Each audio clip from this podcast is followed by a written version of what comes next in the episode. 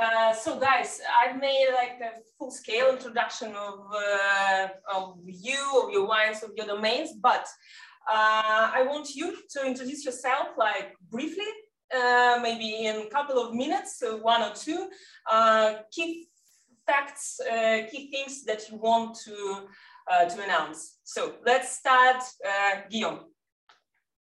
Okay, so hello everyone. so my name is Guillaume. I am the 20th uh, uh, generation of uh, one grower in Champagne-Doyard, and we we begin to to to to sell our own brand since 1927.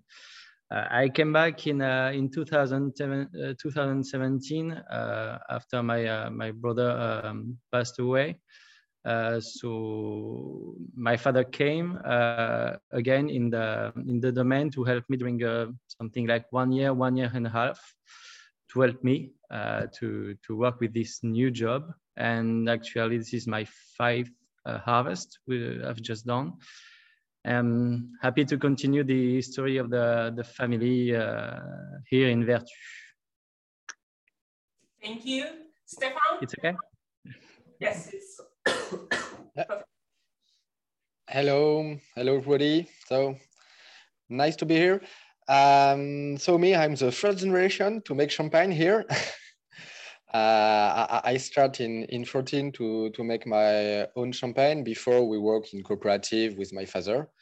So it's uh, really new for me.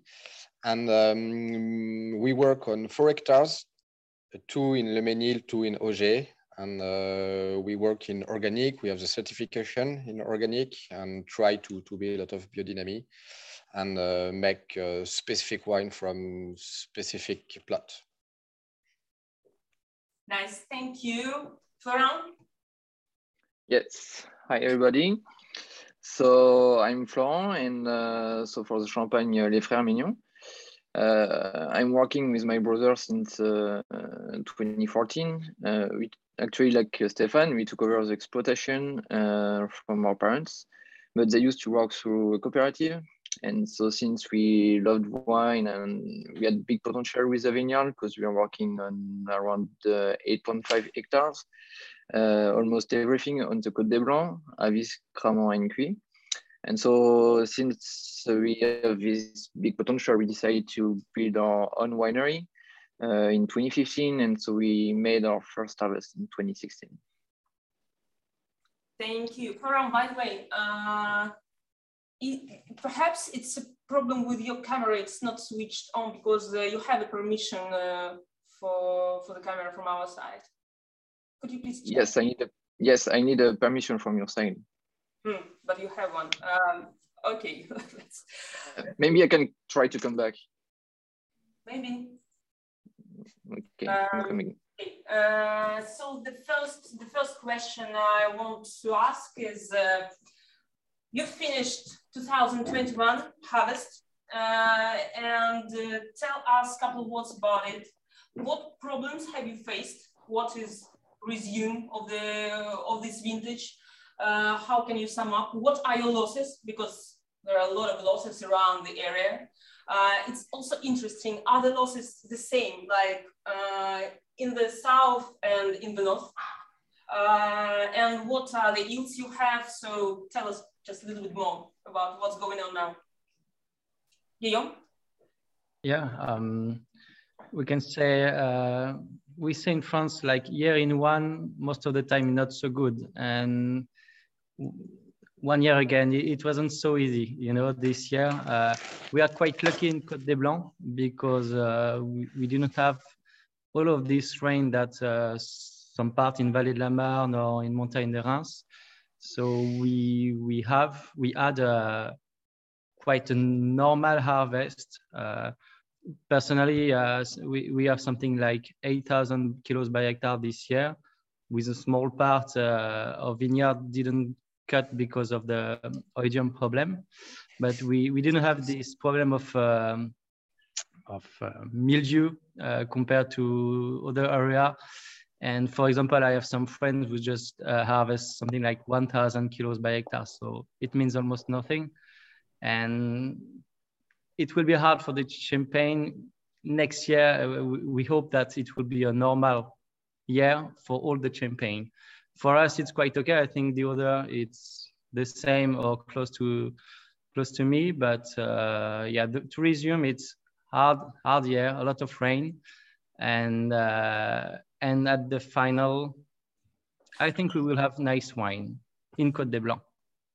In Côte de Blanc. So yeah. to, sum, to sum up, for Chardonnay in Côte de Blanc, it's not that. For Chardonnay, so we also have some Pinot Noir in uh, in Aÿ. Uh, they are quite nice. Uh, we are so lucky and happy with that.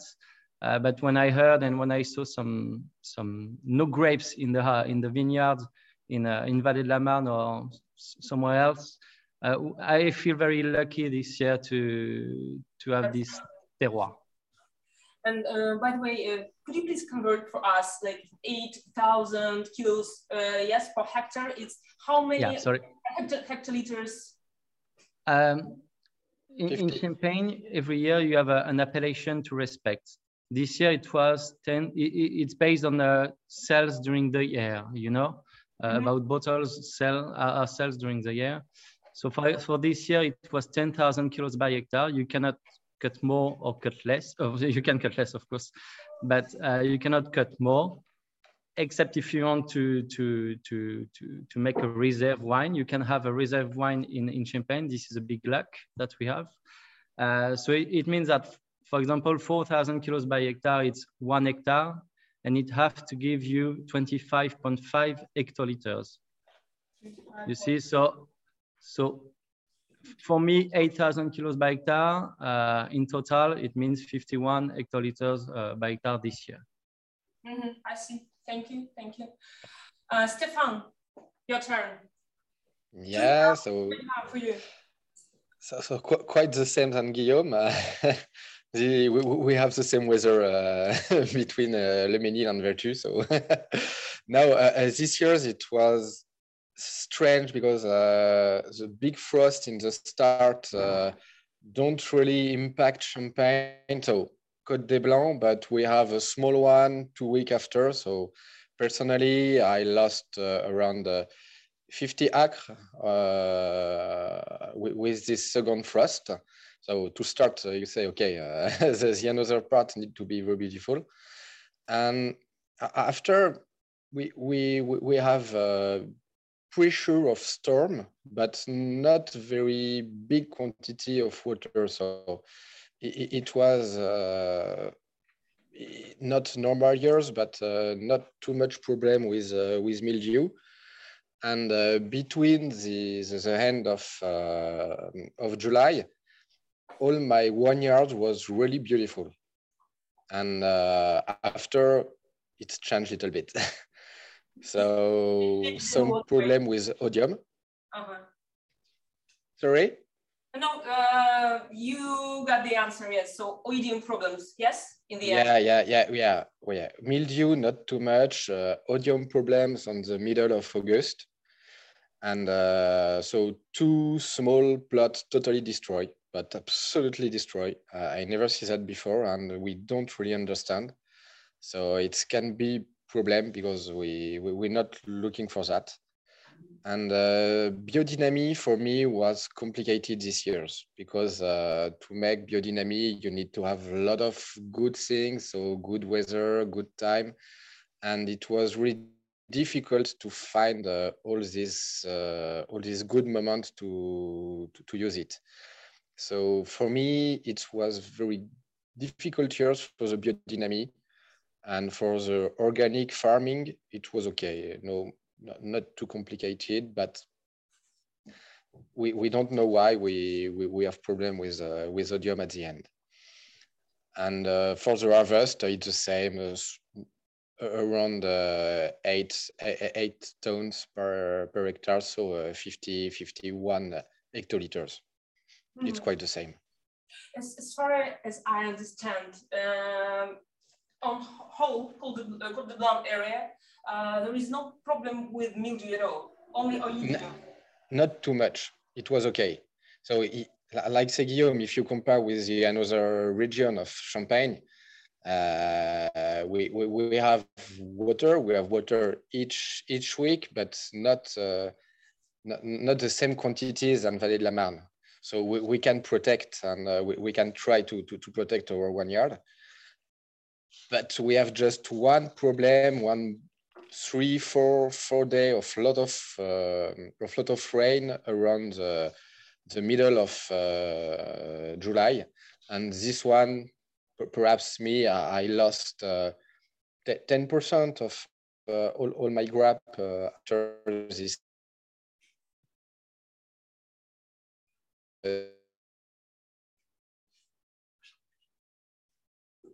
week and all this uh, principles working in the vineyards. I think 2021 will be like a day year for a lot of people, you know, to rethink what they were, yeah. how they work in the vineyards. I remember the story, for example, sitting on the big storm day on Saturday. I don't remember which June. I was with uh, the guy from Rousseau Bateau and uh, with Alban from Pierre Deville. We were sitting, you know, grilling in the evening and was another friend of them. He doesn't uh, make champagne, just grow the grapes, and he works like uh, uh, like uh, in, in, general way, no biodynamic, no uh, like bio. Yeah. And he was like, you know, sitting very happy, like, no, I'm still working like uh, like my father did and everything. And then the same time, like Alban from Pierre Deville was like crazy. I have to go like at five o'clock spraying at four o'clock spraying yeah. and spraying and the, the, other guy was sitting really relaxed and like everything is fine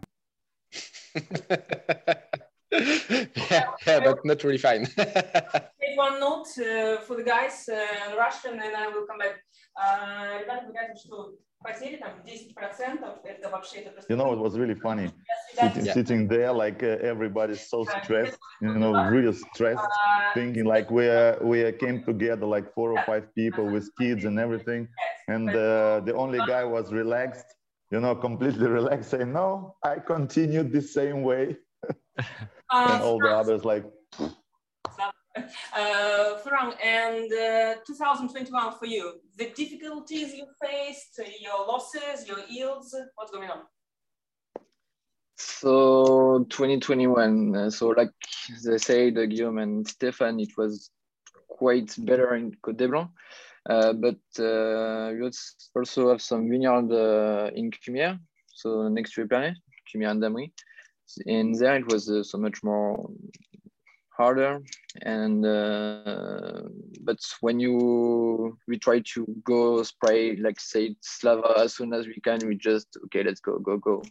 And so even in Cumières and Damery we did a quite a good uh, harvest. And we are around the 7,000 kilograms which is good uh, there this year I think. Uh, but uh, yes in the Côte des Blancs I don't think we can complain this year because uh, even if the, with the frost and uh, with the mildew, uh, we still have a lot of grapes and with the big acidity. So I think actually it should be a, a, good vintage. I mean, it's too soon to, to tell it right now, but hopefully we will have something good. Um, and even we had more difficulties uh, in different uh, towns. Like in Avize, it was perfect, amazing, like no mildew, no rot. Uh, but when you go to Cramant and Cuis, which is like two or three kilometers, uh, it was so much more complicated because uh, we had a lot of uh, rot. So we, we, had to, to sort uh, the grapes. Uh, and I think it's because of the storm from the July 14th. we had like 100 millimeters and so we had the big attack of uh, mildew there. And uh, in Avize, it was more advanced, the grapes, but in and Cramant, it's always a little bit later. And so the grapes were impacted with the mildew, but it didn't have the time to, to dry and fall. And so the good uh, beans of grapes, I don't know what you say in English, uh, they grow and they just block the mildew beans to to fall, and I think that's why we had a, a, a lot of rots. I don't know if, it was clear, but uh, the mildew didn't impact our harvest in uh, quantity, but uh, in quality increase it impacted because of the roads. Mm, I see. So, um, okay, in Champagne, you know, um, I think there was a chain of vintages like 2018, 19, and 20, yes, uh, which are considered by by a lot of people like golden mile, golden mile because of the maturity. Grapes were really lush, really yes, uh, super grapes. Uh, so 2001, like grapes, this chain, this chain of nice vintages, it differs a lot from uh, the previous three, or it continues in terms of like chemistry and uh, the sense of uh, the wines, the future wines. Um, Do you understand uh, my question? And at the end for me. uh, mm, so 2021, is it yeah. In the style of the previous three vintages, like 18, 19, 20, or it differs completely? Uh, like I said, for me, uh, in Côte des Blancs, we will have a nice vintage also. Uh, it's true that, uh, but even 17, 17 in Côte des Blancs was great also. Uh, it's more the Pinot Noir and Pinot Meunier in 17. It was more difficult uh, because they are more uh, uh, fragile, fragile. I don't know. Sorry, uh, compared to Chardonnay, which is more uh, you know strong, and uh, so so it, it, depends not only uh, about the the grapes of the area. It's it's I don't know how to say, but for me, we will have good wine also in 21 in Côte des Blancs. That's not for sure, but when I see the analysis and uh, we just finished some fermentation, we can taste a little bit and just smell, and it smells very great. You know, uh, we have not a lot of bourb. The, the, the grapes were healthy. Uh, so for us, uh, I think we will continue a nice vintage in quality in Côte des Blancs not in Champagne. Of course, 18, 19, 20, it was three amazing vintage because of quality, uh, especially 19 for us. Uh, but it was for all the Champagne, almost. Uh, here this year, I think it will be it will be more easy for us to, to do a very good wine compared to some uh, other areas. This is my opinion, but. Mm -hmm. Guys, you agree? Yeah. Yeah, yeah, yeah and yeah if I have to add something, uh, when you compare, if you want to compare the three years, uh, of course, we had a better maturity in 17, 18, 19, and 20.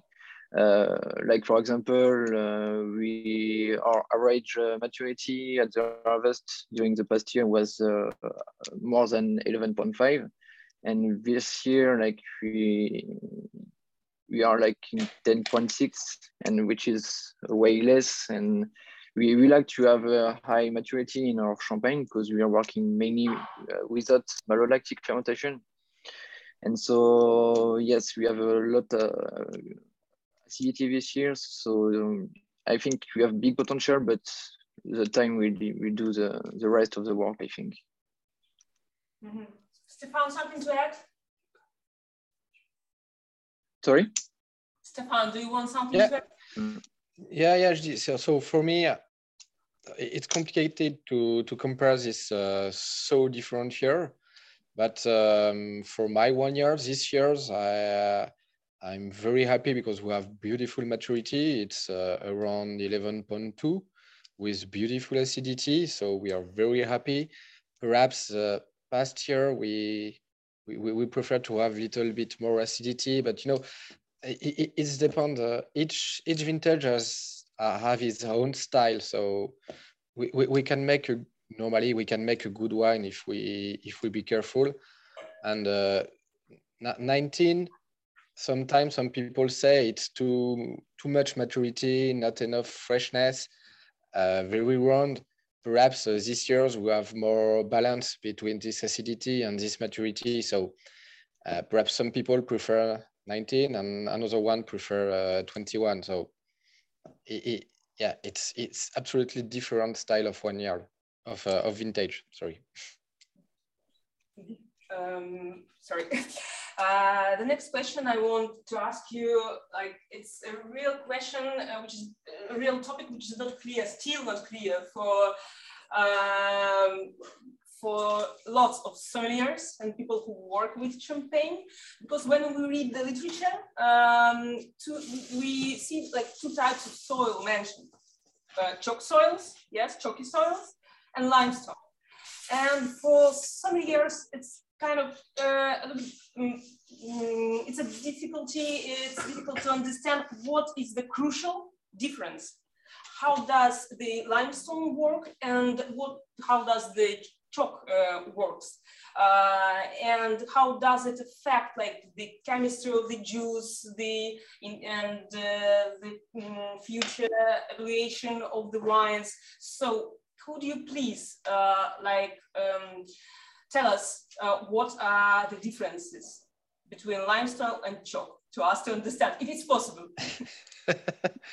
uh, so for me, uh, I, I, don't really know, in fact, because we have just chalk and uh, I never make wine on limestone. So I, I, don't really know what is the difference on on the wine. So in Côte des Blancs, we have just chalk. And chalk, perhaps it's a little bit uh, easier to, to, to, to have connection with, uh, with the roots.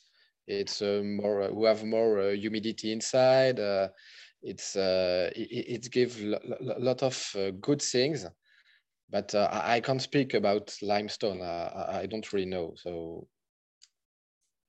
But what can I say is chalk is a type of limestone because yeah. uh, the difference between uh, limestone and chalk is that limestone contains both mineral uh, like calcite and uh, I don't know how to say in English. I think it's aragonite, aragonite uh, whereas chalk is a form of limestone which contains at 99% I think uh, calcite. So it's already a difference at the beginning. Um, it, it's true uh, that Stephane said that uh, we almost have only uh, chalk in Côte des Blancs, except uh, for us, uh, not for us, but in Vertus. In Vertus, we have two different type of soil. Uh, the, the soil we, we just go for Mesnil-sur-Oger, it's quite the same. Uh, we are only, only with chalk, but the, in the other way, when we go to Bergère-les-Vertus in the south of Côte des Blancs, uh, we have all uh, all a small coast with uh, with limestone, which is better for Pinot Noir. It's a Pinot Noir um, soil, but it's not have the good rep not a good reputation, but it's not very often now in Champagne, in Champagne, in Vertus to have a Pinot Noir from Vertus. Because in 17 or 70s or 80s, uh, big brand just give more uh, money uh, to to pay uh, Chardonnay and not Pinot Noir. So a lot of person in Vertus in this area just replant Pinot Noir, uh, replant Chardonnay, and just forget Pinot Noir. And this is a shame because this is completely uh, a soul for Pinot Noir, uh, better for Pinot Noir in this part of of Côte des Blancs. this is yeah, uh, this is my a reason that uh, I replant 20 hours of Pinot Noir in the the, the south uh, way, in the south uh, side of uh, Vertus uh, two years ago. So you're planning to release 100% Pinot Noir from this plot, maybe? Yes, but Coteaux Champenois, still wine. In the in the future, yeah. Uh, I think nowadays it's kind of revival of this Coteaux Champenois topic. It's just because the climate has changed and uh, the grapes they uh, started to to mature better, or what is the reason? What is the reason for? Sorry. Um, for like revival of Coteaux Champenois because Coteaux Champenois wasn't wasn't that popular maybe like yeah. five uh, ten years ago climate is changing, of course. Uh, I think 30 or 40 years ago, uh, when we say to my great grandparents or grandparents that oh, we will do a Coteaux Champenois almost every year, uh, you know, they, they didn't trust us. Uh, it wasn't the same uh, uh, level of maturity in this period. So the climate is, ch is changing, and I think we uh, the, the personality and the mind of the people who are growing the, the, the, vines are changing also. We are I think we have in a good way in Champagne uh, with a new generation that they want to prove that they can do also a very good wine and not only a sparkling wine with sugar and like in the old way, you know. Uh, champagne is already uh, a wine. Uh, and if we don't put bubbles on it, it's better to to have not a recon you know to, to be proud of it you know very uh, to be proud of his wine. And i think in this period it's good. For me uh, i do some coteaux champenois uh, blanc in vertus white in vertus and red in ai and ai last year it was the first time in the domain and i'm very proud to have uh, to, to do this you know you have a real impact uh, when you do a red coteaux champenois uh, in champagne I'm, I'm not saying that it's easy to do champagne and uh, we all do the same thing, but it's good also to to make a still wine and uh, and taste your the wine with uh, you know some some guys who love drinks, love love to drink. So we're all like this type here. Yeah. So you're in a good company, new wines also. Florent, something to add on the topic of uh, limestone and chalk?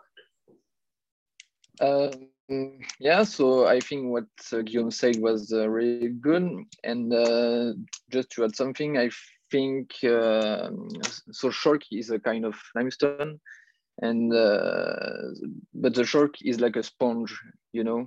So if there's too much water, it's just gonna take the water, and uh, when it's dry, it's gonna like give the the water to to the to the root and so to the grapes. And so that's why I think uh, in Champagne and mainly in the Côte des Blancs, even with a very high temperature and uh, like very dry summer uh, in 17, 18, uh, the past couple years, uh, it was very dry in Champagne, but thanks to the chalk, you know, the, the waters came to, to the vineyard anyway. And uh, so then after about Coteaux Champenois, so I think uh, yes, people change, but not the wine grower change, and we are very more like passionate than uh, our parents, I think. And so we want to to show and display champagne uh, without bubbles, also to to make uh, to show that champagne is a really good uh, terroir. And um, also yes thanks to the global warming i think we have big maturity and so like with the 12 degrees without uh, added sugar so it's making better wine better champagne and uh, so yes uh, we just want to, to show to show the terroir uh, thanks to the global warming. If there is one thing good with the global warming it's uh, you're making better wine i think. It's an interesting topic to discuss because for all of us, for all the consumers and for all the sommeliers, like um, Côte de Blanc is uh, a region with, which is put like in a box of conditions which uh, prevails over the will and fantasy of the winemaker because it's a dictatorship of the soil. No matter, no matter what you do to de Blanc, uh, no matter what uh, tricks you apply, what tools you apply, you take a sip and you feel this electricity, this DNA, uh, and you always say, God damn, it can be like anything but Cote de Blanc because it strikes you with this edges, like piercing acidity and etc. And it's very interesting how like you, the new wave of winemakers, trying to express yourself, avoiding repeating uh, style of each other and style of the like big houses and old names. So uh, most recommendation people start. So we want to to, to start tasting. And we're going to start with Guillaume's wine. Yes? Yes. Revolution. So we have your revolution, uh, and we have. He wants to speak Slava. He wants to speak. you can, finally. We, we,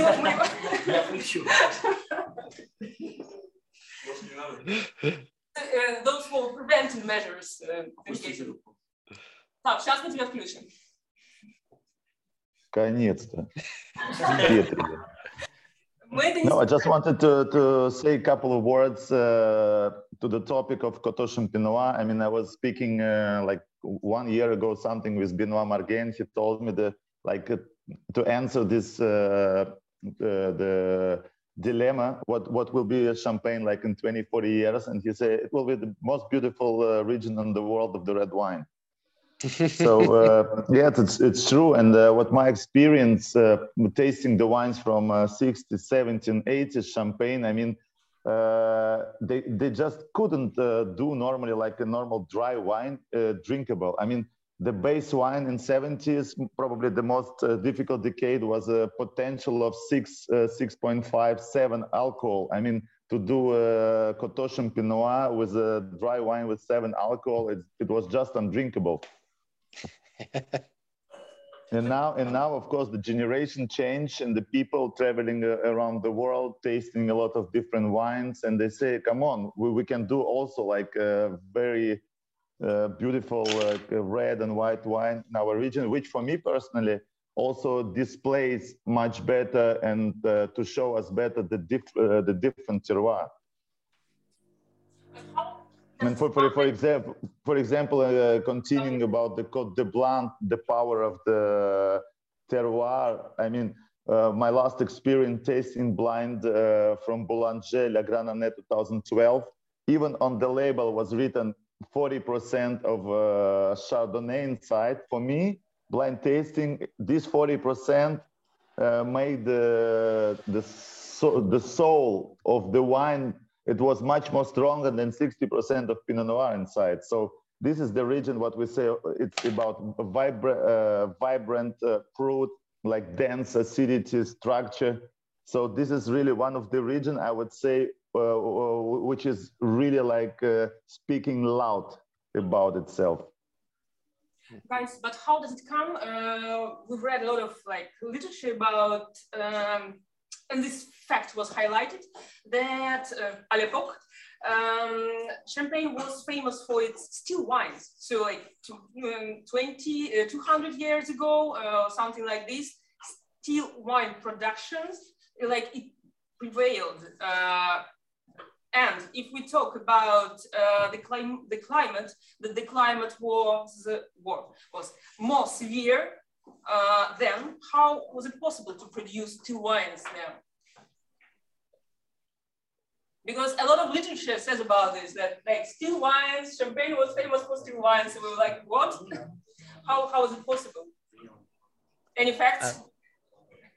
Uh, I, I don't know, but maybe I know before it was still wine because uh, because maybe champagne is born with a some still wine would just go to England and at the end second fermentation into the barrels and it was a sparkling wine at the end and and they are thinking about this after. Uh, it's maybe it's not this but it's it's it's a story. Uh, so yeah but I think in this period that they didn't have the same uh, attempt to the wine uh, compared to now that the wine is just drink uh, every every everywhere in the world I know that uh, Burgundy in this period has a lot of a, a better um, picture for the wine compared to us. Uh, so maybe we, we, we, we produced still wine two, 300 years, 100 years ago, but maybe it was very bad. I don't know. okay, no answer. I understand. So, uh, Guillaume, uh, yeah. we, are, we are tasting like parallel all together. Uh, okay. Two glasses. Your Clos de l'Abbaye uh, is 2015. 15, uh, okay. Yes. And the other bottle is your Revolution with the base? Base, is, it's written on the cork. On the cork. rich Russians, rich Russians drinking uh, for, for the base wine uh, Clos de l'Abbaye. ah, it's, it's 2000, it's 2014.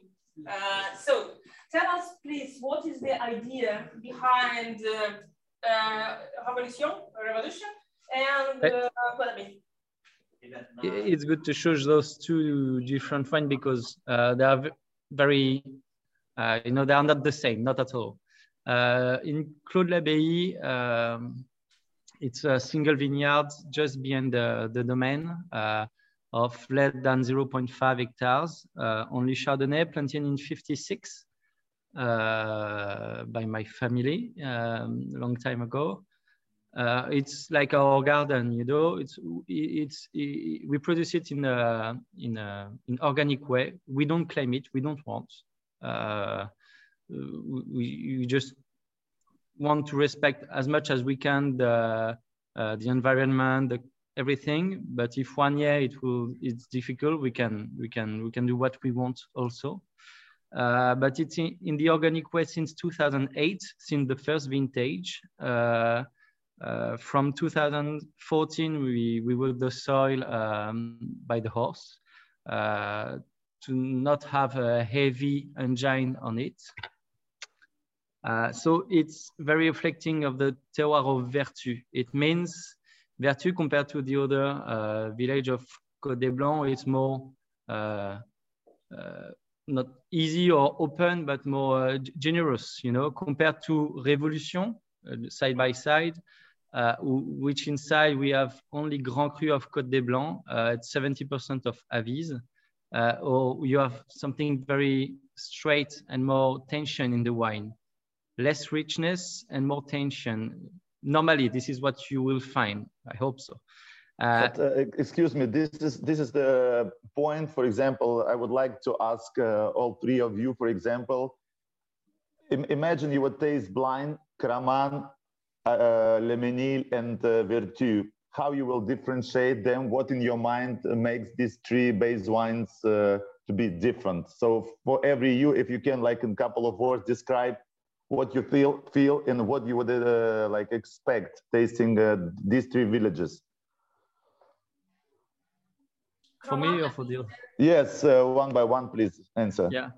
Um, like i said every every village not every village because every plots on village has its own style but you can have a big idea of uh, one village uh, for me uh, i don't have a lot of experience with Cramant because we never uh, vinify uh, separately except one year but for us in avize uh, compared to Vertus and Oger, you have a, so much more tension, uh, long in the mouth at the end. Uh, you don't have this uh, Vertus. Most of the time, you have some peach notes during the still wine uh, at the end of the first fermentation. So it's a little bit more about the fine fruity aromatic. Yeah, more aromatic for me, Vertus, and for me, more tension in uh, in Avize. And uh, Oger and Le Mesnil? Mesnil, it's quite not quite the same than Avize, but uh, very close to maybe a good good in the middle. I don't know how to say. And Oger, maybe we don't have. Uh, uh, I don't know. Oger, it's every year uh, different. You don't have the tension of Mesnil and uh, and Avize for our vineyards. I say. Uh, and you don't you don't have also this uh, generosity of Vertus. It's like a, a middle of everything. What you know, do you think about Stephane? The average of everything, you know. You, you also work on yeah. and uh, on share, like your vision of uh, this uh, communes. Yeah. So, and for, for, for me, it's um, I can't have uh, knowledge about uh, macro testing, so one village, and uh, I, am absolutely sure that uh, terroir, and when I use the, the word terroir, it's uh, all the terroir, it's the ground, the chalk, the work of the wine grower, everything. Uh, can uh, change the typicity of each plot. So just to explain, uh, I have some plot twice plot. Uh, we, it's exactly the same plot with another one grower. So it's Champagne Vergnon in Le Mesnil. It's a famous one. And uh, the plot was divided by two because we it's the same family. And we don't make an, the same work on this plot and not the same vinification. And we, we, we don't have the, the, the same typicity and the same wine. So to say perhaps uh, yeah vertus have this typicity le mesnil have this typicity in fact it, each plot can have a real typicity and the work that we do give different things but you're right we can say that uh, normally Le Mesnil, we have a lot of uh, minerality inside. It's very straight. And uh, Oger, it's more powerful, more round, more fruity. Uh, after for Vertus, I don't really know, so I can't say. Okay, okay. Uh, but it, no, uh, this uh, this typicity, it's perhaps uh, 10, 20 years before.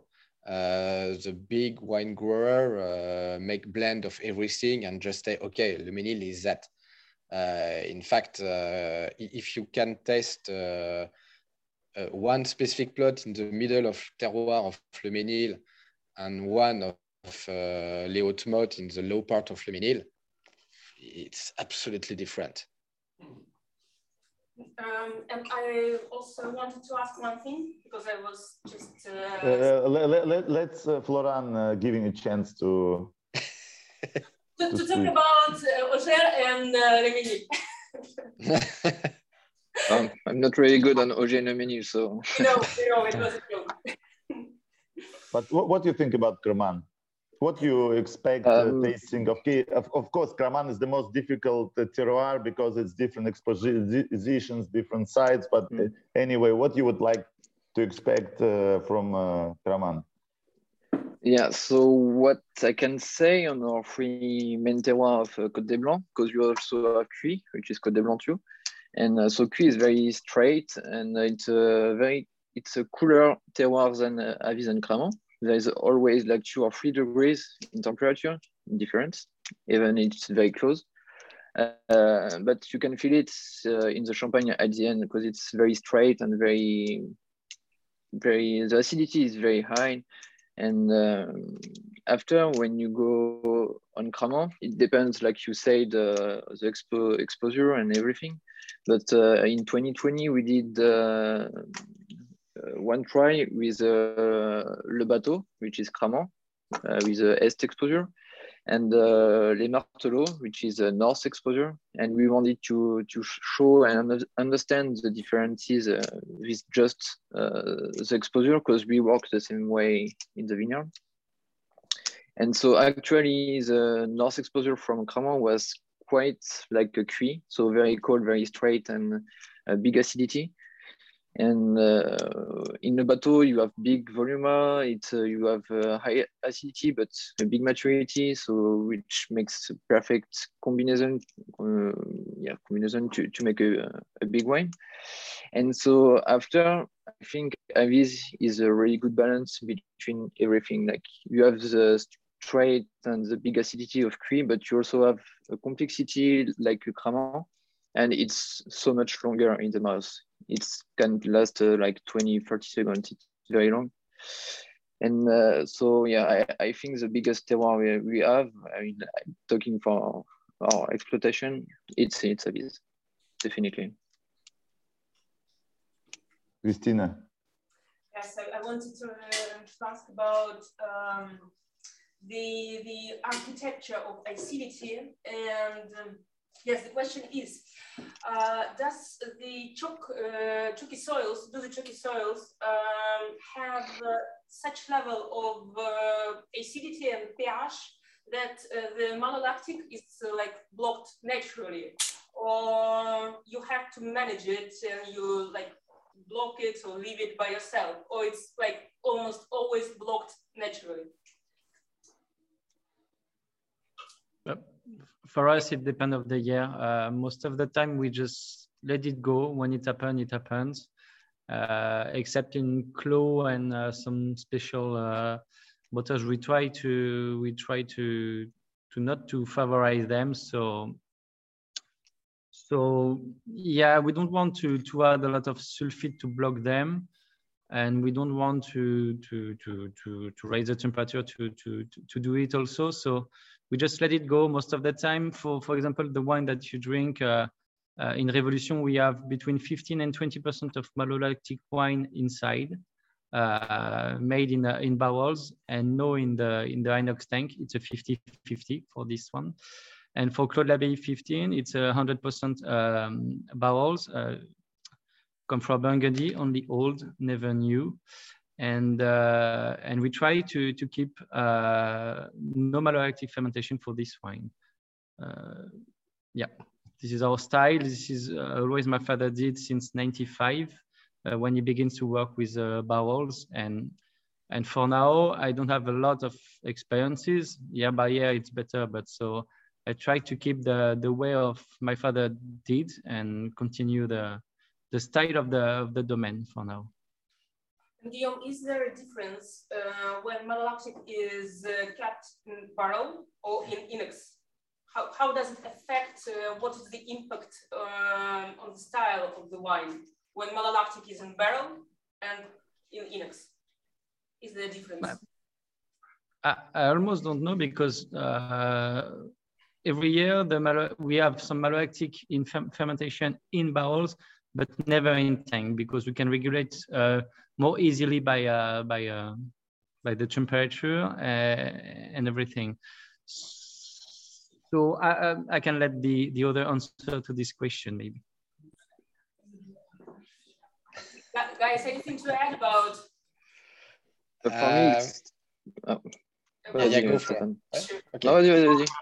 okay, so um, yeah, I, am never looking to to stop or block the malolactic. Uh, my vinification is very simple. So uh, I, am white and uh, I use uh, what the wine uh, do. so uh, normally, the when I start the two two first years, some some malolactic don't do in in some oak, but now I have all the malolactic down uh, in all my wine. And for, for the typicity, uh, personally, I'm not looking for specific things when I make wine. Uh, I just use what I have. So if we have the malolactic, we, we, we try to find a good blend with that. Or uh, if we don't have, you, you can, it's the same. In fact, you have just different typicity and if you compare uh, malolactic inside oak or uh, inside a steel tank, mm-hmm. uh, I, am not sure that we have a real difference. Just oak give more structure to, to, to the wine with the contact with the wood, uh, with the oxidation. And uh, it's complicated to say uh, malolactic give different typicity to the wine in the oak or in the tank. Just oak give a lot of uh, things to to the wine. And and i'm not sure that the malolactic give different things. So but I, I, don't have a real knowledge about that. So it's very complicated to say uh, malolactic inside the wood or inside tank give different typicity. Uh, I love to have little bit of tank to for, for the freshness for the the, the, the straight style of the wine. And uh, oak give a lot of complexity. Each oak have different style. And uh, just with that, it's uh, very fun to, to use it and to create your wine. So sometimes I think that uh, it's about us sommeliers who complicate everything and we're like trying to find some sacred senses in everything you do and you just do it sounds yeah. something like this. this is a typical French uh, winemaker uh, answer, like the nature does the wine. Yeah. so uh, no. just one thing to say, I one one years uh, malolactic starts on the wine, and the wine was at uh, 12 degrees, and normally all the enologue, uh, all the all the people say to have a good malolactic, you need to have a high temperature, you need to wait the spring or so it, it's different. Sometimes malolactic need to to do and it do. Do. Uh, Stephane, we're now uh, pouring your wines. We have your um, Dorian and Lydian. Uh, it's Lydian. What number? Uh, uh-huh. No, Lydian number 29 and Dorian uh, 14. 14? 14? Uh -huh. Yeah. Uh, could you please answer a couple of questions? Uh, first of all, when were your first release and what does the numbers, uh, do the numbers mean? Uh, yes. So my, my first release in 14 So number, it's uh, 14, it's a 214. And uh, the number from after when I make my blend, I use, uh, I create a Solera of each single plot. Mm -hmm. And uh, the number explains this Solera. So 29, it's uh, 14 plus 15. And the next one in 45, uh, 14, 15, 16. So the, um, the number explained the, the richness of the of the Solera inside. Um, so Dorian 14, it's my absolutely first wine. Uh, it's like the first, the first of the first. yeah, yeah, exactly, absolutely the first. So I, I start in 14 to make my wine. Before I never do wine, so I, I was lucky with uh, beautiful years. and uh, and uh, Dorian, uh, it's a very specific place in uh, in Le Mesnil. It's uh, close to the field. It's a very low part of uh, of one yard, and we, we, we don't have ground in this one. The terroir is just 10, 15 centimeters of ground, and directly pure chalk. Uh, so it's very hard for, for, for, the wine to, to grow up in, uh, in this terroir. But uh, when all the roots are connected to, to, to this chalk, we, we have very beautiful typicity of uh, inside the wine. So it's uh, old one yard in uh, in this uh, in this place. It's uh, more 60 years old, and uh, and give all the, the, the, the richness of the, of the chalk. So it's a really straight, sometimes when it's too young, it's a little bit close and uh, can be hard to, to taste, but give all the finesse, all the minority of the one yard of the, of the terroir. And uh, for the Lydian, so Lydian, it's come from uh, Oger, it's uh, Chemin Flavigny. It's to the low part of the terroir, but, but it's a sous slope with a very light ground. And it's very fun. This one, uh, it's not a traditional Chardonnay. We, we, we have a very old uh, Muscat Chardonnay. So we, we don't find a lot of this type of Chardonnay in Champagne. In fact, uh, we he, the champagne guys use it uh, in 50 60 when he need to to plant a lot of new new vine in, champagne and he don't find uh, traditional chardonnay so he, he, he asked to, to to the to the champagne friend the burgundy guys and the burgundy guys give uh, some muscat chardonnay because he, he, it's not the best chardonnay uh, that we can use uh, at this time and uh, Muscat Chardonnay was removed because it doesn't match to make champagne uh, in uh, 60, 70, 80, make very strange flavor and uh, not very good. So all the whole winemaker in Champagne, when you speak about uh, Muscat Chardonnay, you say, oh no, it's horrible, never use this to, to, to make champagne, it's, it's really bad. But uh, no, we, we have the maturity uh, this plot have a very good uh, exposition and good terroir for this, uh, this Muscat Chardonnay. And we have the really taste and the beautiful taste of the fruity style of Muscat Chardonnay. Mus Muscat Chardonnay is uh, like um, a natural mutation of Chardonnay, or is it a clone? I don't really know. I don't really know uh, it, it, it's it's a Chardonnay, but it's a more fruity Chardonnay. You have a lot of uh, fruity taste inside. Uh, it, it's uh, the first fermentation after we have a lot of uh, exotic fruit. And uh, when you test, when you pick up some some grape and you you eat it, it's absolutely different from the Chardonnay close. But after vinification, after a second fermentation, after time on the lees, uh, we, we, we, lost this typicity of uh, exotic fruit, but we keep a real uh, fruity taste and a little bit of pear uh, and more round than the traditional Chardonnay from, uh, from my village. but we keep the, the minerality. So it's very fun to have these two style in the mouth. It's a very fruity taste and after the big minerality. And it's not very, how can I say, uh, say uh, it's not the style of a Côte de Blanc. I see. I'm not sure, but maybe it's a mutation of the Chardonnay, uh, Chardonnay Muscadet. Okay, thanks. we will, we will check. Interesting. And, um... а, а Стефан ощущает на себе, что он в России стал ментальной звездой, да, с таким уровнем, он чувствует это давление на себе? Um, it's not a very diplomatic question uh, by my colleague.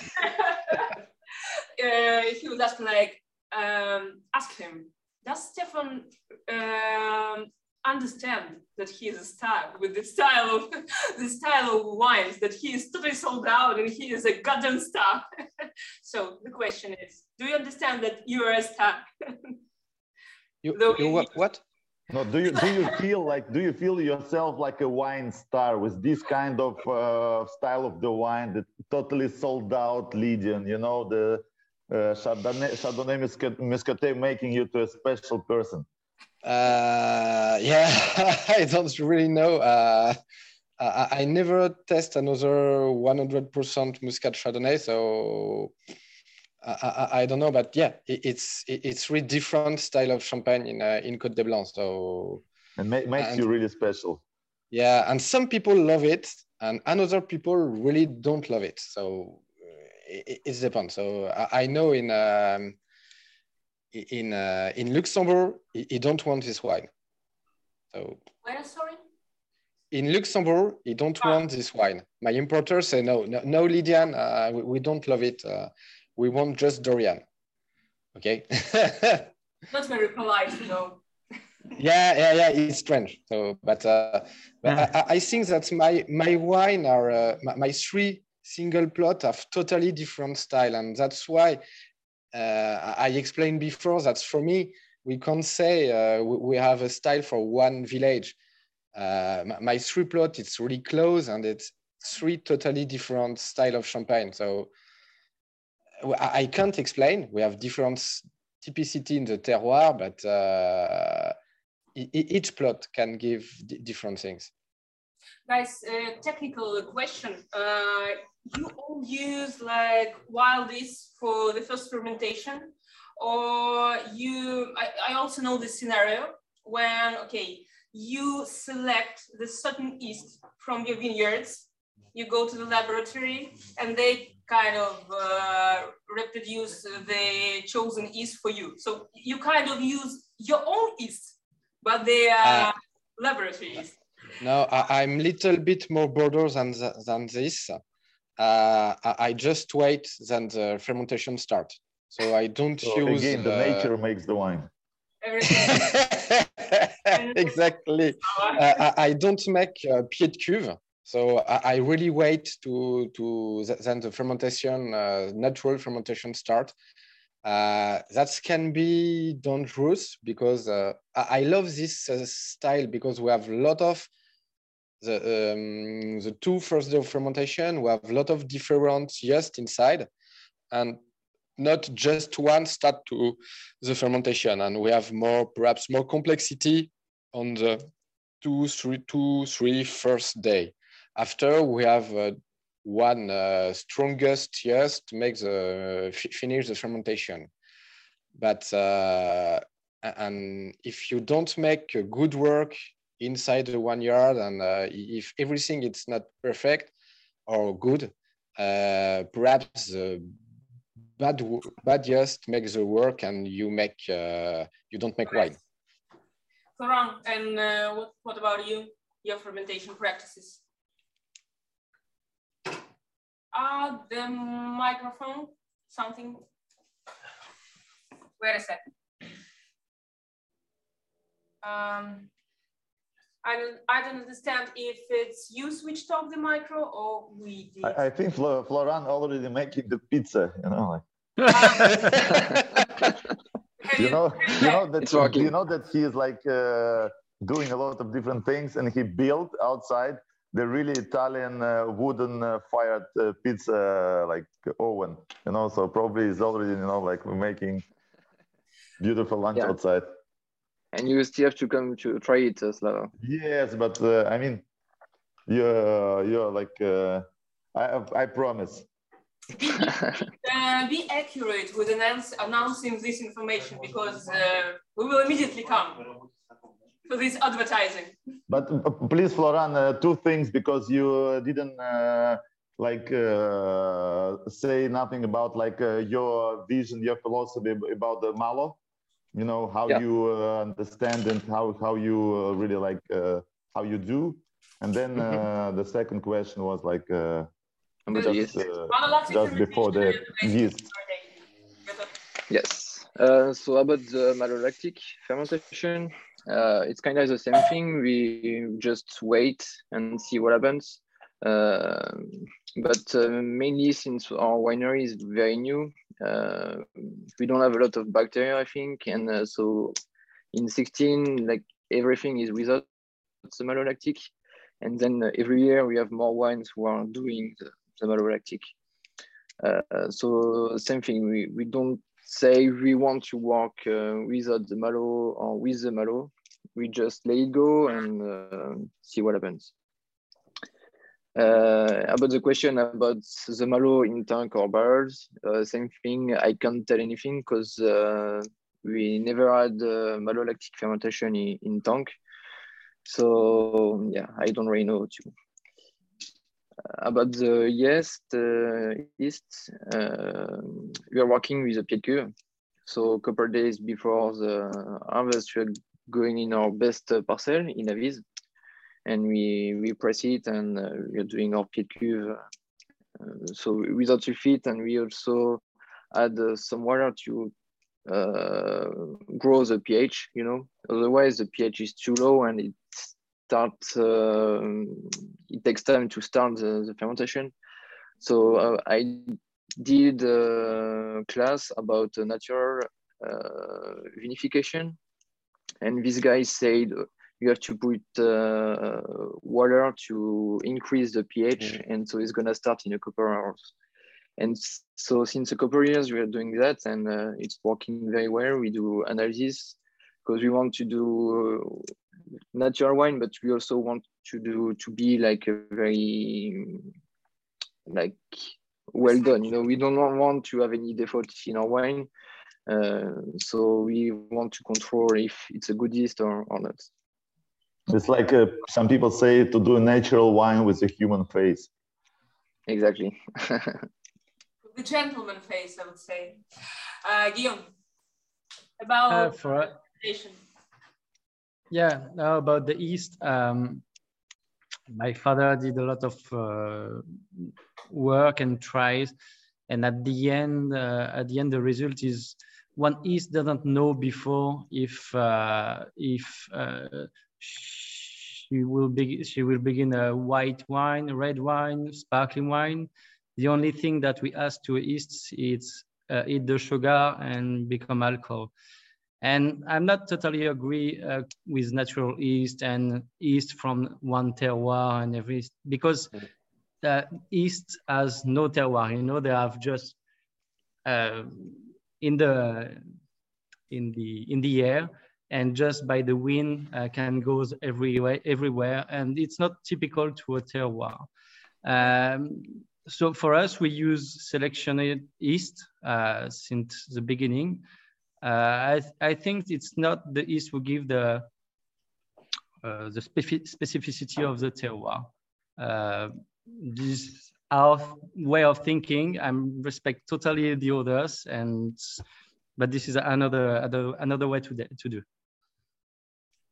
And we just totally agree uh, with your position. Is just another position. So yes, we, we, we, we, are all here to listen to each other and to see how how can it work? Um, and um, then the second question, because uh, the second fermentation. Uh, once I've asked uh, David Leclerc, uh, what is for the second uh, fermentation does he use? Selection, selection, and I think all of them also. Uh, ask them, but I. yeah, yeah, yeah, yeah. Nowadays, uh, its selection is bust. He said, you know, Uh, once, uh, once I've tried natural, and I said, so, so how it was, and he was smiling and, and, and, and saying, terrible. and I, I stopped to ask this question to winemakers. Uh, but I will ask you anyway for the second fermentation. It's very dangerous, yes, to use like wild yeast because it's totally unpredictable stuff, isn't it? I uh, think it- yes, but Stefan, yeah. Yeah, yeah. Um, me, I'm too young to try to use uh, wild yeast for the second fermentation, but I know that's uh, a few low, very low quantity, but few wine grower uh, make selected selected uh, the yeast during the first fermentation and uh, use this one to, to make the second fermentation. It's a very big work. It's really, really expensive but you have a good result. For me, I think it's too complicated and perhaps don't have enough enough typicity. But uh, I, I don't have. Uh, I would like to taste to taste it, but uh, like it's really complex complex to to do it. I have a lot of more uh, new things to do before that. so I I think it's we, we need to test, but uh, it's complicated. Yeah. Tracy Farang, any thoughts? Uh, yes, so same thing. We use selected uh, yeast for the second one. Uh, yes, because um, I al- also interested by trying uh, with natural yeast uh, with the fresh harvest, but you never know. And actually, bottling is a very stressful period of the year. It's you have the harvest and you also have the bottling because you never know if the second fermentation is gonna work and if it's gonna go until the end with no sugar. And so to do that, you have like you need a warrior yeast, you know, because there without air, uh, there is no space uh, with a lot of pressure. So the yeast are like warriors. and uh, so yes, I think the same thing than Stefan. We are gonna try in a couple of years, but uh, not right now. I see. And, and also, I. Oh, Можно я сейчас просто скажу? one second. А, Гийом знал, что в России он звезда. Да, да, нет. А, а, Стефан узнал, что он стал звездой. Да? Так. Чувствует ли Флоран сейчас, что через пять минут лучшие московские сомелье сделаю, э, ну, что он Сделают его- звездой в России. Да, чувствует ли он? I'm Non, not, en train de dire que sure that, pas bon, I'm, I'm not, I'm not sure that it is translatable because it's true. no, no. I mean, uh, if it's if it's possible, like he's uh, saying, like uh, Guillaume already knows he's a star in Russia. Now Stefan knows also, but uh, if Florent knows that he in five minutes the best sommeliers of Moscow will do a star from him. And I, I, I don't know if you test the, um, so the I I remember the, the name. It's a Champagne Pouillon. Use uh, We we, we, we represent we, we, we represent him in Russia Yeah. as well. So he, he, he used this technical and uh, and he make beautiful wine. So so so we, we can we can do it. Stefan- Agrapart also, I think. Now, Stefan Panen, uh, does he use it for like all the cuvées or just for certain cuvées? Yeah, for the second fermentation. For the second fermentation, but for the all cuvées. No, no, no. If I Oh, can no. say, I was I was in June visit, visiting uh, Pouillon? uh, Champagne Pouy- Pouillon. Um, in three years, his goal is to to to close the all the like uh, all his pro- entire production with uh, this kind of method. But it's uh, super expensive.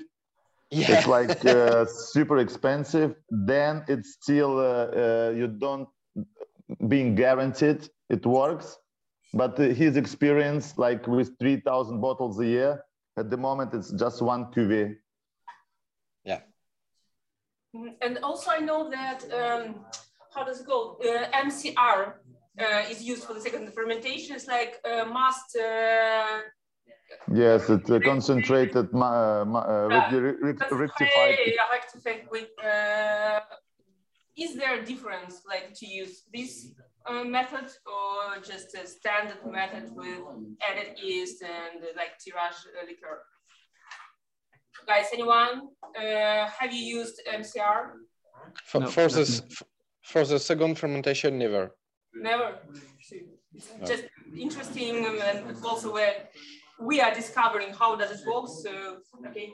Um, Somebody tasted MCR. No. I, I Yeah, um, tasted in June. I was like really uh, interested. Like, guys, give me to taste MCR, and it tastes like very fatty, uh, neutral kind of like uh, like imagine like uh, o- between oil and honey without uh, something without completely taste. Yeah. it's like awful. It's just like uh, concentrated fructose, yes, or something like no, this. uh, no fructose. At least you understand it's sweet. But Uh-huh. this kind of like fatty sweet, like like like uh, like oil, you know, like you taste oil wh- wh- which is sweet. It's Yeah. even hard, hard to, to imagine. Ron, we are now pouring your wines. Uh, Okay. So we have your P 2016. Yes. Yeah. P 2016. It's your like first vintage, yes. Exactly, yeah. First And- vintage. And we have your 11 two with with the base. Which base? Maybe you will. It's a 17. It's the 17 base, yes. Yes. Uh, tell us, please, the idea behind the one and the second cuvee and everything you want to tell us. So you begin with uh, Cuis or with the L'Aventure? Uh, we have two glasses, so Okay. we just it in parallel. Okay, so I think you should all begin with uh, Cuis, the Muses, uh, because it's, uh, like I said, it's a very cold uh, terroir if you compare to Cramant and Cuis. And so it's going to be very straight, a big acidity, a big freshness. Uh, and also it's uh, only a stainless tank. So it's a, ve- you just have the big freshness of the Chardonnay.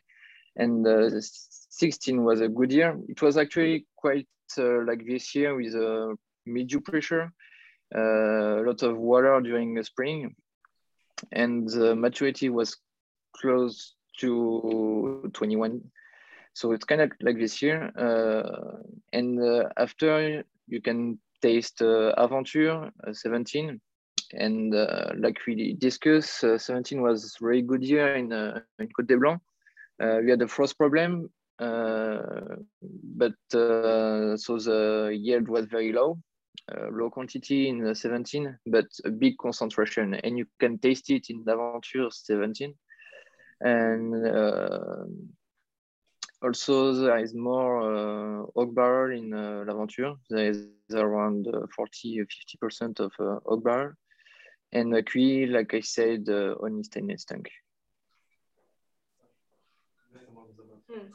In Laventure, you said uh, up to 16%, yes, of old barrel.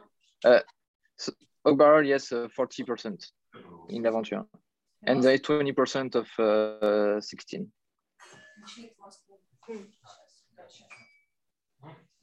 Попробуем вообще, то есть это сертификацию сейчас сегодня вечером. Е- Ребята, если у вас есть какие-то вопросы к Кому-либо из... э, Не, у нас Флора вообще теперь нет вопросов. Да. Flora, maybe no questions really. This thing is just amazing. Нет, только один вопрос, когда Thank you. Thank you, I appreciate it. Еще вопрос, наверное, для Нану можно начать с Варана, как раз таки на нем, да. Все-таки очень люблю персонали и всегда, наверное, во всем у кого-то будут какие-то ориентиры, особенно ну, у молодежи. Вот именно Флоран. Кто для него ориентир был, да, в стиле эталона код, код де Блана и шампани вообще. Ну, и, ну, и А, Ты имеешь в виду э, агрикультурную технику либо виноделие? я имею в виду, я думаю, все, Он скорее хочет сказать, на кого он равнялся в своих первых, как бы все-таки люди. А, э, это, это кстати говоря, не очень этичный вопрос. Они не любят, э, когда я им задаю вопрос, на кого вы равняетесь, на кого вы не Давай равняетесь. я задам, не проблема. So the Ну, понятно. actually, Alex, Я не Alexander would like задавать этот вопрос. to, to ask uh, uh, every one of you, like when, when you do the first steps, when you start with your own wine, producing your wines, like uh, from the from the scratch. Uh, in, in general, people uh, they have like uh, some uh, uh, guys uh, which they uh, whom they admire, who, whom they like. They would like to be like to produce the wines similar like uh, your great uh, like uh, idols of uh, champagne and so Florent if you if, if you if you would uh, have one like uh, what is your like uh, orientation like uh, to whom you look uh, as your like guiding line? It's very hard question because uh, i have so many uh, like in le Côte des Blancs i like uh, what uh, is doing uh, aurelien Suenen in Cramant -huh. so uh-huh. basically my neighbor. uh, so I really like what he's doing. Uh, also in a different style, I really like uh, what uh, Bérêche is doing because I think even if you drink uh, their wine with people who don't know anything about wine, they're gonna like it, and I think that's a good thing for wine. It's that everybody enjoy it. Uh, also, um I really like my, my friends. I don't know if you know uh, Champagne Paul Gosset, Antoine Bouvet. They're really great. Of course, uh, Champagne Doyard. It's amazing. oh you you earned the bottle of you earned the bottle And otherwise, in other region, I really, I would really enjoy to to visit uh, Pierre Overnoy in Jura, because I think it's the biggest wine I, I never drank. Uh, when you know how it's made, like with patience, like with time, and uh, without sulfites, and think it's one of my best uh, wine I never drink. Then, then I will continue uh, the question with, okay, guys, mention two wines, the greatest wines you've been drinking for several years, like two, if you have to mention, have to list. Two, the, it, it, uh, I'm not talking about champagne. Oh, you, okay, you can include uh, champagne this list or not, it's up to you. But two best wines of, of the previous year, let's say like this. Stefan. Uh, uh, just uh, I, I test la, la past year uh, beautiful Richebourg. So I know it's complicated to test it, but uh, I, I test one in my life and uh, in blind test, and uh, we say okay. Uh, every people say uh, it's a very old wine and uh, beautiful things, and it was just uh, three three years, so it was really young one and I think uh, terroir give all, all that he have. So in Burgundy, in red Burgundy, it's uh, wow, just amazing. but made by whom ah, this good so just uh, I need to. I have the bottle here, but I don't remember the name. just to read. I said to you. yeah, I show you the bottle. We are waiting for you. Then okay, Guillaume. Now, now your your list. Actually, I have some bottles in my uh, cellar. Uh, no, no, no, yeah. So, Guillaume, sorry. Yeah. Yes, nice. Three hundred euro. Three hundred euro. yeah, but I, I don't uh, it's a gift. So and I, know it's really expensive and it's but yeah uh, we, we we it's just amazing. It's a lot of things inside. Come on when you produce champagne you can allow yourself this kind of wines no we, we we don't make burgundy. Okay sorry no sorry not you. It's more about the guillaume. I mean when you produce lumiere more or less the same price Oh. that, that, was a punch. Hello. and uh, the second one. Uh, uh, uh, and perhaps a, a Chardonnay from Ganevat. Chardonnay. It's, uh, yeah, it's a it's a new style of Chardonnay. It's uh, very fresh. It's really light, and uh, and I, I really really love the, the energy inside. Uh, the guys are interested which Chardonnay? Maybe do, do you remember the vintage and the parcel because he is crazy about. no, I, I, I, I'm really bad. I never uh, remember what I what I drink. but it doesn't matter because uh, mm, the things you mentioned, uh, it allows us to like imagine uh, what do you appreciate, which accents do you appreciate in winemaking. So it tells a lot about you to us. Uh, Guillaume, then your top two, three, like Yeah, three of three. I'm gonna say two, two in Burgundy. First, uh, it was uh, Emmanuel Rouget Échezeaux uh, 2013.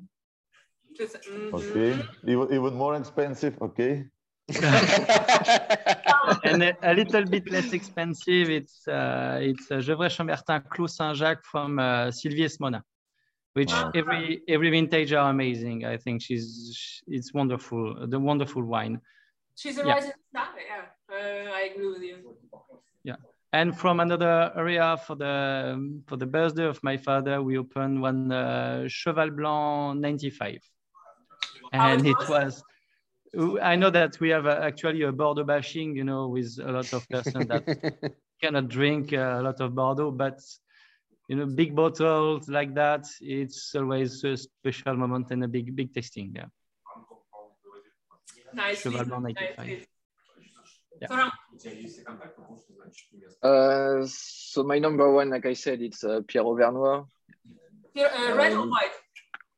Uh, in white, uh, yeah, white. Uh, Chardonnay. Uh, Chardonnay, yeah, it was uh, 2015, but I did um, a couple vintage, 12, 13, and 15, -huh. and yes, it was just amazing, and it's amazing how you can do a wine like this, uh, who spend like 10 years in a bar or something uh, without sulfate. And uh, it's really uh, incredible. And then uh, I'm not really a Burgundy drinker, so I would say either Labet to stay in the Jura, uh, in still in Chardonnay, Mhm. uh, or I don't know, maybe I could say uh, Egly-Ouriet, uh, Pinot Noir en Coteaux Champenois. Uh, which year? It was uh, eight, tw- uh, 2008. C'était pas mal. Ça doit être pas mal.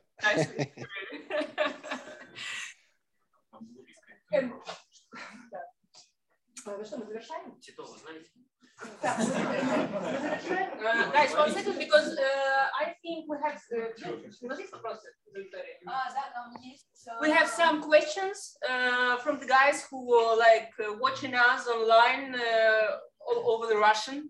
Russian? Uh, давай. Нет, плохие вопросы? Нет, ну не то, что плохие. Виктор Владимир Пес. Oh, Florent, the picture. I see it. Не хотите ли вы добровольно? What? No, now now I see uh, your picture. So now you have like a video. From the beginning. Yes. Uh, yeah. Because it's on, on the other page. On, uh, on ah, my page, it's like yeah, only me. Stefan, Guillaume, and the Christina. And now I like uh, uh, uh swiped it to the right, and I see. You, you need to slide to see Florent. Yes, this is uh, slide. and I see the beautiful picture of Sergei Tarasov as well. just say hello to Yuri, we're just watching uh, and, us. Uh, and the question about uh, Frederick Kassar, surprisingly. Um, так.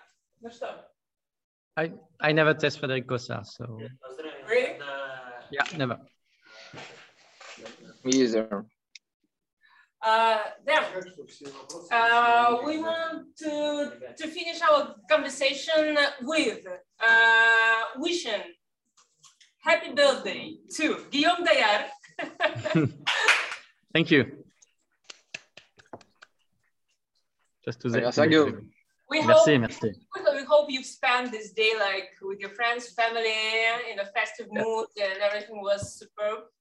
It was it was on Sunday, and we just stay in family. Uh, and if you want to know, we open uh, one magnum of uh, Hure Frères Mémoire. It was very nice. Uh, one bottle of Puligny Montrachet, 2012 of uh, Lucien Lemoine also. Uh, Guillaume, are you drinking champagne or what? Are you drinking only Burgund Burgundian wines? Ah, I like both. I like every every area. Uh,